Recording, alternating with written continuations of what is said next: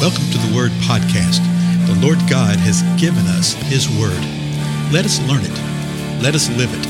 Let us rejoice in it. Spread the Word.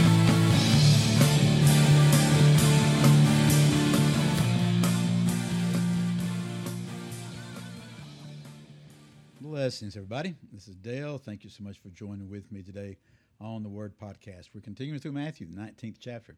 And we've begun to look at an encounter that Jesus had with somebody who was asking him a really important question. so let's go back and we're going to start at chapter 19, verse 16, and go through the previous five verses that we did yesterday, and then we'll press on. It says this, beginning in verse 16.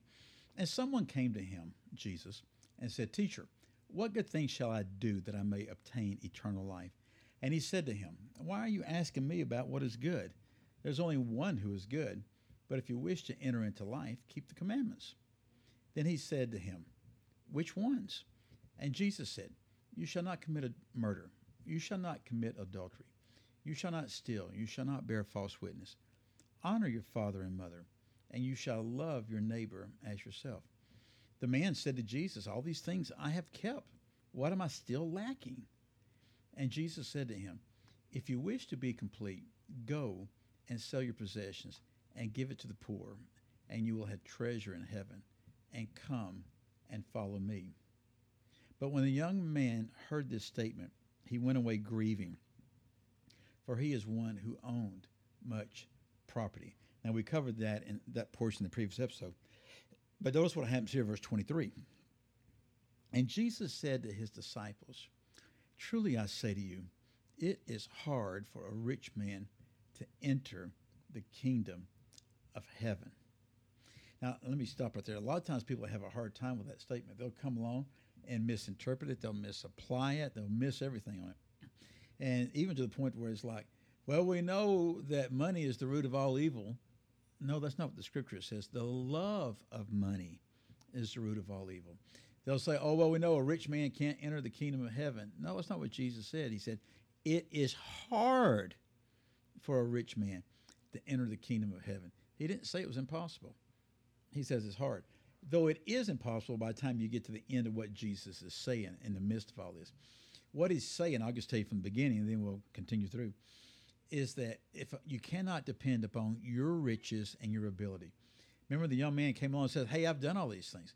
The initial question he asked was, What must I do? What must I do to inherit eternal life? What is it that I have to do? There has to be a deed, there has to be a process, there has to be a procedure. Had no concept, particularly under the law, of believing by faith in the way that they'd been taught it. So Jesus is saying someone who depends upon himself, who depends upon his own riches, it is hard. Why is it hard? Because he needs to realize what this young man was going to have to realize that you can't buy yourself, buy your way into heaven. Jesus had told him what? Go sell all your stuff give it to the poor, you'll have treasures in heaven. Come and follow me. The operative thing here is to follow Jesus, not depend upon your riches, not depend upon what you can do, not depend upon what you can attain to, but follow Jesus. What Jesus wasn't done with this. He says, It is hard for a rich man to enter the kingdom of heaven, verse 24. Again, I say to you, now this is Jesus speaking, it is easier for a camel to go through the eye of a needle than for a rich man to enter the kingdom of God. Now, this thing's actually got a little uh, a feeling of parable type teachings in the midst of it. And you've all heard sermons and teachings probably about how there's a portion of a gate or a passage that's very narrow, and they call that the needle. And sometimes the camel couldn't get through. It'd be very hard, but a camel could get through, but it'd be very hard. I think we're sort of stretching things. We're grasping at straws there. The foundational teaching that Jesus is saying is what? if you're dependent upon your ability and if you're dependent upon your riches to enter the kingdom of heaven, then it's not going to happen.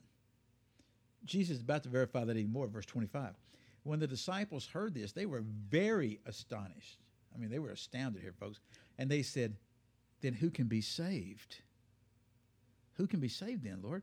Verse 26. And looking at them, Jesus said to them, With people, this is impossible but with God, all things are possible. So, what is he saying there?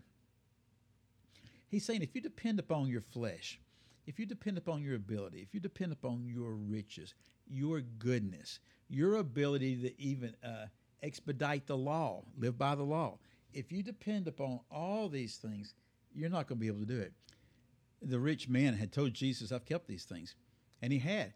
And he thought he was keeping the law. And remember how the things that Jesus mentioned were the things relationally with one another? And the man said, I've done all that.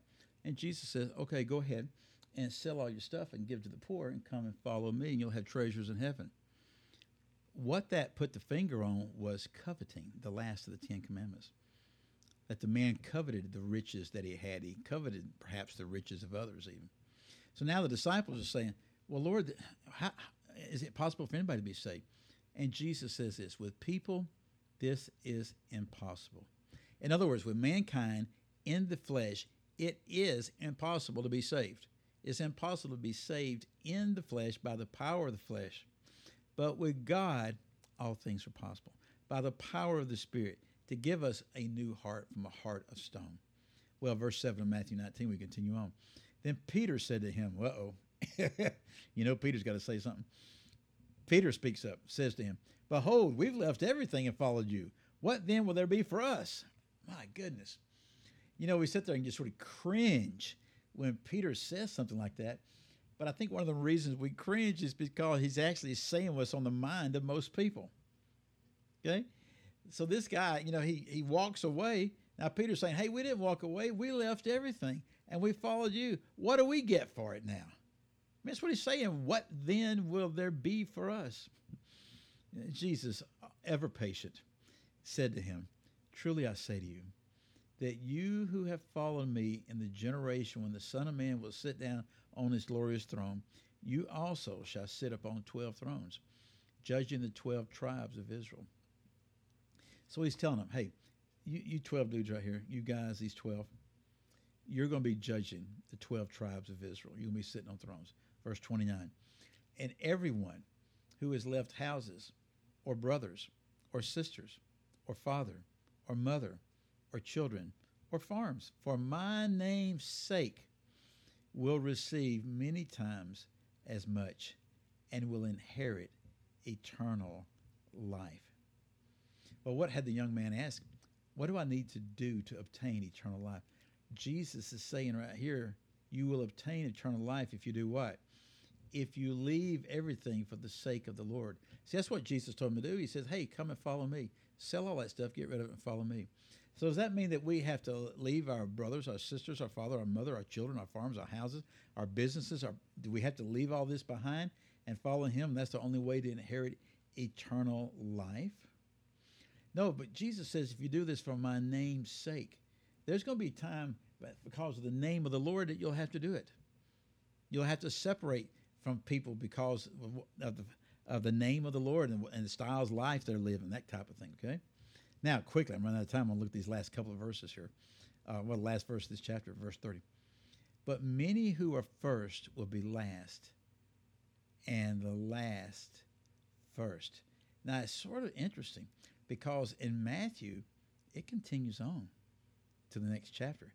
The next word in chapter 20 is, For the kingdom of heaven is like. So when Jesus is sitting there saying, Many who are first will be last, and the last first, and he says that out of this context right here, the fact that you have left everything, and now he's going to give a little bit of another parable kind of uh, understanding about what he's talking about related to kingdom.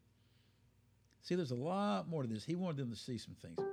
He wanted them to see, yeah, you you you may leave me, okay. I think the guy came back to him, the rich young ruler guy. Okay, I think he came back you may wind up having to leave other things. You may have to leave your house, your job, your farm for the sake of the name of the Lord. But if you do, you will receive back many, many, many times more. Uh, the other Gospels actually give us some numbers related to that. And we'll look at that in future episodes, okay? Again, I'm Dale. Thank you so much for your time, and I'll see you